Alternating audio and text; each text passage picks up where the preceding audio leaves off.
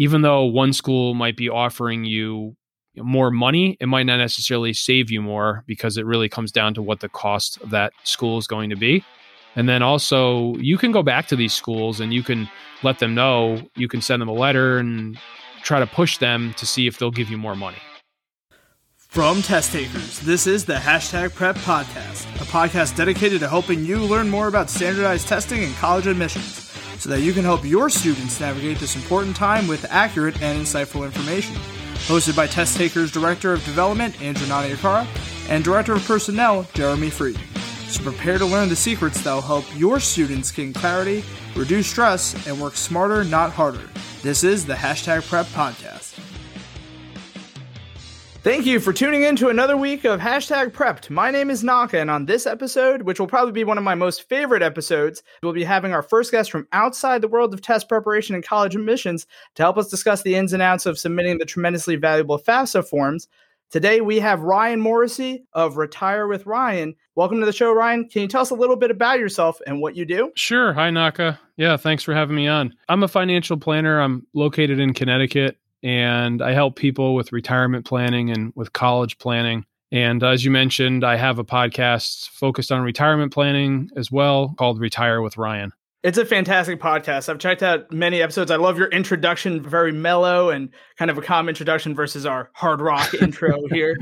Yes, thank you. well, Ryan, what got you interested in helping people plan for college? Sure. Yeah. I, I'm a father of two children. I have a three year old and a three month old. And after, you know, focusing on retirement planning for many years for my clients, now that I'm a, a father, I was worried about what's college going to look like. So I started looking into that and started expanding the, the service that I offer to clients to, to involve that now. It's a tremendously holistic process, especially with the, the college admissions. It's not just getting into college, it's how are you going to finance it as well. So, Ryan, what is the FAFSA? Yes, the FAFSA is the free application for federal student aid. That's what that stands for. And it's a federal form that you can fill out beginning in October of your senior year. And it helps you to figure out what federal aid, essentially need based aid, that you might qualify. Yeah, so the start for the FAFSA form, I think it believes it opens up on October 1st. Yes, yeah, so you know, you can you can start right then or you could wait longer. But the the big things to worry about is that if you do wait, it's whether or not in your own state what the cutoff is for need-based aid and a lot of states are first come first serve. So if you do wait too long you could possibly miss opportunities from state schools to qualify for that. So ryan where can i find these fafsa forms? So the one that you actually fill out it's i believe it's fafsa.gov that you go. And there is however a paper version which you can download and we'll talk more about that. But if you're actually at the point where now your child is a senior and you're wondering what type of need-based aid they qualify for, then you'd want to go and fill out the the one online. And what type of aid are students possibly eligible for? Uh, there's two types. There's what we're talking about with the FAFSA is is need-based aid, and that's based on the parents' financial situation as well as the students, how much income the students and parents make, as well as assets that they have.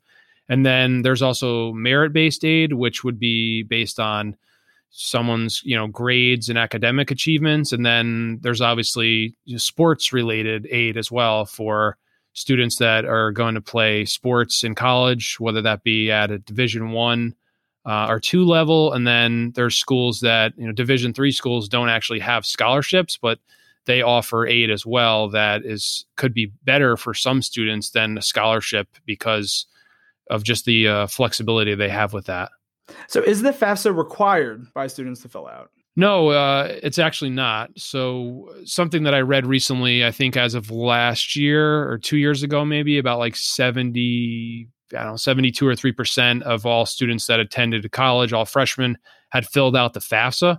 But that number has actually declined, I think, this year uh, to like 62%. So there's been a decline. And that's, you know, part of the reason, w- which we'll talk about in a little bit, I think is why there's some changes on the horizon with that.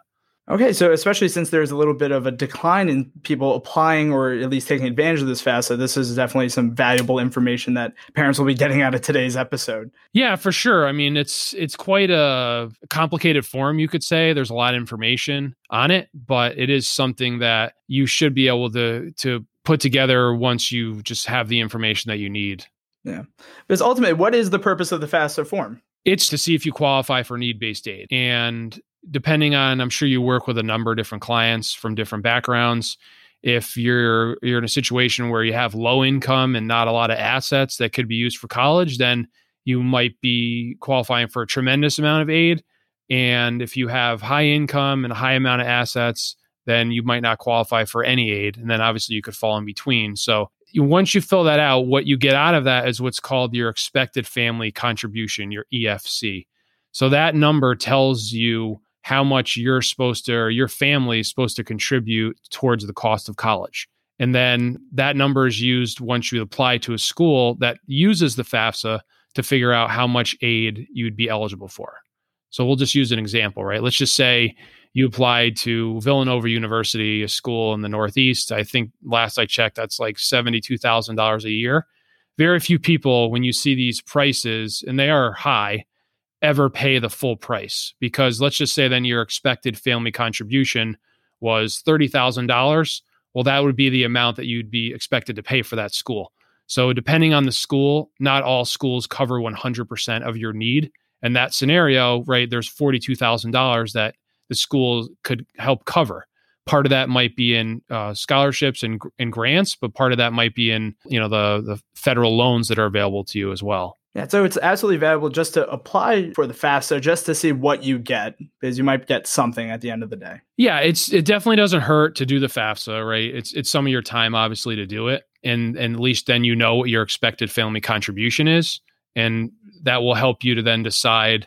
All right, well now you know what your expected family contribution is to start to look at schools to figure out which ones are better at meeting aid than others. And some schools meet 100% of students' needs, other schools only meet like 40, 50%.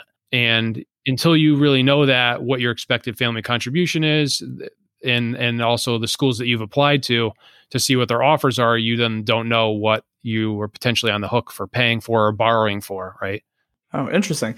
So to determine like the EFC and the information needed, what information is needed for the FAFSA? Yeah, so you need your tax return, but FAFSA is able to grab your recent tax return. There are some situations where if you are um, if your parents are divorced or there's different custodial agreements, then it might not be as straightforward, but it will it will pull that in. And then the other things that you need to know are the assets that you have. So what it asks for, the FAFSA is really concerned with non-retirement assets. So if you have 401ks, IRAs, those are not counted in the FAFSA. But if you have taxable investments, a taxable brokerage account, if you have 529s for all your children, they are counted. If you have rental properties, they want to know what the equity is in those rental properties and um, you know cash in the bank as well as another big thing is if you have set up what are known as you know any assets in your child's name which is something called a UGMA or a UTMA account. It's like a, a, a trust account, as well as if your child um, is the beneficiary of a trust. So that's the stuff that you need to know. But the nice thing is that the FAFSA only wants to know as of either the most recent statement, but now with technology, you can log into any of these accounts at any point. They want to know the value of these things, right? So if you wait till when things are down, well, that might help you, right? If the stock market crashed and in early November, right? Well, then maybe that's a good time to fill out the FAFSA because then your assets would be worth less at that day. So we were talking before about if there were trusts or any money in students' names. How does the FAFSA take into account students' assets versus parents' assets? Uh, the FAFSA counts students' assets uh, at 20%, whereas they count parents' assets, those things we talked about, the taxable accounts, equity and rental properties, right? Cash in the bank uh, stocks, bonds at at 5.64%. So if you think about that, it's a lot better to have money in your parents' name than it is in the students. Unfortunately, sometimes people think they're helping out their children, right? If you own, let's say, some shares of Apple or your grandparents did, and they they gifted you these shares of Apple, a lot of you can't actually hold investments as a minor. So the only way to do that is to set up one of these custodial accounts, the Uniform Gift to Minor Act account, the UGMA, or the Uniform Trust to Minor account, right? So it's now in the child's name. But the negative is that if let's say that Apple stock is now worth $50,000, you take 20% of that, that's $10,000. That's now reduced your expected family contribution by $10,000 because of just that $50,000 in stock. Whereas if that was in the parent's name, right, we'll just round down here, 5% of that is only $2,500 reduction. So if you, you know, you're, if you have these accounts, what can you do with them? Well, one thing is that for these UGMA, UTMA, you should probably think of getting rid of them before you fill out the FAFSA. And to, to do it the right way, you need to actually, you can move them over to a 529 plan. You can set up a custodial 529 plan where you can sell the stock or whatever it is, pay the capital gains, and then move it over. And now it's the 529 is considered the parent's asset. So that is actually taxed at the, or not taxed, but factored in at the 5.64%. So that would be better as far as the less of a reduction in the expected family contribution just one other thing. A lot of, with the 529 is that normally with a 529 account, it, that's in the parent's name. Let's say you set a parent sets that up. They can change whoever the beneficiary is at any point. So you could set one up for one child. If they don't use all the money, then you can move it to the next child. But when you move from a custodial account, a UGMA or UTMA to a 529, that's actually still in that child's name. So that asset is theirs. You can't use it for for anyone else but them. Oh, interesting. So with the 529, you can move it from child to child, but with the UGMA, it sticks with the student. That's right. As well as if you move from the UGMA to the custodial 529, then it still is the students. But there's one other thing that I didn't mention is that these UGMAs and UTMAs, they are the child's money. So you could use it for other things. You could, before they go to school, maybe you buy them a car with the money, right? Maybe you take them on a vacation, you send them to your test prep course. Um, you know, you you send them to a camp, right? Uh, maybe they love sports. You send them to a sports camp for the whole year. You can use that money up in other ways. You don't have to just sell it and move it to the 529. That could still be the case. But as long as the child is okay with that, you're going to be fine. Where you run into problems is that if you don't use the money for that child and they find out about it, they can sue you and they will probably get the money back. And you don't want to create a relationship like that, obviously, with your child. So you want to just make sure they're on board with you using that money for for non uh, you know um, for costs that they approve of because it is technically their money. Because at 18, depending on each state, um, each state has the age of majority. I think in uh, I don't know what it is in New York, but in Connecticut it's 21.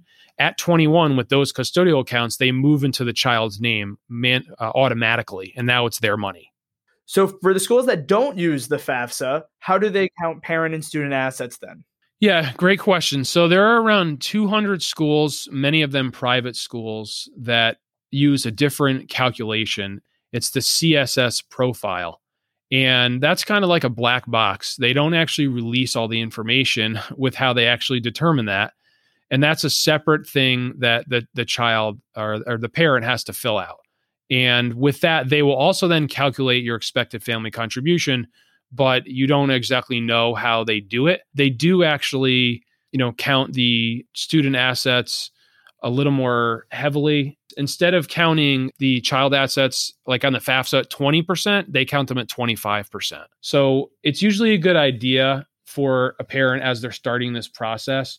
There's a website, College Bound, to go to that website and sign up, you can get an estimate because it's not the FAFSA of what your FAFSA might look like, as well as what the CSS profile might look like to see the different amounts of what you might qualify for. So while there are a few schools that take that CSS profile, many of the schools will take the FAFSA. Yes, I mean all your public schools are going to take the FAFSA. It's just most of the private schools do not take the FAFSA. Uh, so do some schools that don't use the FAFSA count additional assets? They do. So, what some schools might count is the equity in your house. So, a school like, as I've read, Boston College might count the equity in your house and use it against you to see how much aid you could qualify for. So, if you have a really nice house that you've paid off, right? It's always great to be debt free. The school might say, "Oh, well, you know, we're going to count this this asset that you could use to pay for college, whereas the FAFSA doesn't count any equity in your primary residence. One other thing they count is that if you own a small business, if normally if you have less than 100 employees, well, I believe that's what it is, the FAFSA doesn't count it, but CSS schools will count that equity in that business in the calculation with less than 100 employees. So, probably the most valuable part of this podcast for parents is how do they shelter their assets from FAFSA? well, we talked about it a little bit. Um, you know, looking at those UGMA or UTMA accounts, either trying to spend down that money before you apply or transferring those to custodial accounts. If you have a lot of cash or money in the bank, then you should think about moving that into something else. You could one thing you could do is you can move that to an, an annuity. The fafsa doesn't count uh, annuities non-retirement annuities as well as there are certain life insurance policies you can move that to where they don't count the cash value in the life insurance policy. So those are two things that or three things i guess you could you could do and to try to reduce that money or you could just you could spend it right? You could maybe bump up what you're putting into your 401k or put more into like an IRA or Roth IRA and then spend down your your cash before that or just you know pay a lot of your bills off if you have a lot of credit card debt maybe you just wipe that out so that you don't have this cash anymore it's not counting against you with all this talk of people who should fill out the FAFSA, are there any people who should not fill out the FAFSA? Well, yeah, going back to that. So we didn't really talk about, but some people um, with really low income might actually qualify for a hundred for have zero EFC. So you could have a zero EFC, and that means that a lot of schools would cover the full cost. So if you have um, very low income, I think under fifty thousand dollars, and you don't own a small business, like you don't file Schedule C, you don't need to complete the FAFSA. As well as I think if you're under, um, if you're receiving certain government benefits, then like uh, Medicaid or Social Security, disability, you might not to, uh, need to complete the FAFSA. So, Ryan, how many schools can you send your FAFSA form to? I believe it's 10 schools you can send your FAFSA form to. But then you have some of the CSS profile schools that might, you know, they're probably not going to accept it. So you're going to have to fill out whatever their their questions are. Right. And how often does the FAFSA need to be completed? Every year, you're you're you complete the FAFSA as long as you're still qualifying for aid, right? If you no longer qualify for aid, then you don't need to complete it. Yeah, no, that's tremendously important for parents to know that it's not just a one-time deal that you fill it out once. You have to do it every year that you require aid. And are there any uh, announced changes to the FAFSA? What do you know about that? There are. So, starting with the 2023-24 school year, the FAFSA form is changing, and it's going from about 100 little over 100 questions down to like 30 38 questions a little more than three dozen. And yeah streamlining it to try to align it better with people's tax returns because about 30% of the application the fafsa applications that are submitted have to be reviewed because there's questions about things that match up from the tax return. So this is trying to cut down on that but there are some negative changes as well. So currently, right now, when you have more than one child in college, you get a slight break on the expected family contribution. Each child is factored in and then reduces the expected family contribution. Well, unfortunately, um, that is changing, and no longer will you get a break for that. No one really knows um, exactly when that's going to take effect because what would happen is that if you already were planning on getting this break right in the expected family contribution and you've got a child who's a freshman and now you've got another child who's going to school this year or next year and then all of a sudden they change that well that would maybe be devastating to your ability to pay so that is kind of up in the air as far as where that will go Ryan, from what you said about students who are seniors and are completing the FAFSA, what should parents do with their younger students? Sure. So the FAFSA, right? Your your student is a senior, pretty straightforward. You either complete it or you don't, and then you're going to find out what what you're eligible for. But for younger students, you have to really think about planning because the FAFSA, which we didn't discuss, is based on your prior prior year's tax returns, right? So you're filling out the FAFSA in 2021. It's based on your 2019 tax return. So thinking about that, no, knowing when your child is going to be a senior doing things like trying to minimize your income for that year, um, trying to minimize capital gains that might be happening, and you know distributions from retirement accounts anything you can do that's going to minimize your income is going to potentially help you qualify number one for more aid secondly is that you want to try to reposition some of these assets that we talked about before you're going to be have to fill out the FAFSA, right? So for taxable investments, maybe these custodial accounts, doing that in advance so that those capital gains that might come as a result of these these re- repositioning strategies are not going to show up on that tax return. So that's one thing. And then you should go on, you know, the college bound website and you should get an idea of what things look like right now so that you can you know, make adjustments if necessary to you know what you might qualify for. And then the other thing is that there's there's also the paper FAFSA which you can you can download and there's a lot of helpful information on that as well. All right. So Ryan, what are some tips from students to get the most help for college? Well, I would say definitely filling out the FAFSA and also really looking at the different schools that are out there. So there's a lot of schools first of all that you need to know that don't provide merit scholarships. So these are a lot of your Ivy League schools um, you know, Yale, right, Dartmouth, Columbia, Colgate, they they're not going to provide merit scholarships. So that's that's one thing. And then you want to then look maybe to some smaller schools that are private schools are going to provide you with with aid because if if unless your income is really low, chances are you're not going to qualify for state aid from from local colleges so you're going to have to look outside of maybe what you thought if you're looking to get the maximum reduction in the cost of college for yourself. You know, the the one thing that we keep reiterating to parents who listen to this podcast is to reduce stress, especially during this highly stressful time of college applications, is to plan ahead and have a good understanding. So, Ryan, thank you for your time and contributing to this. Uh, one last question: What is the net price calculator? I keep reading about that.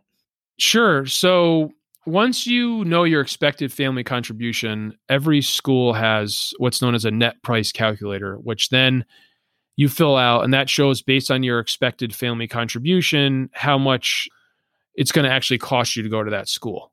So you every school has this, and you can you go to their website and you can you can find it. But some of these are actually based on data from two or three years before.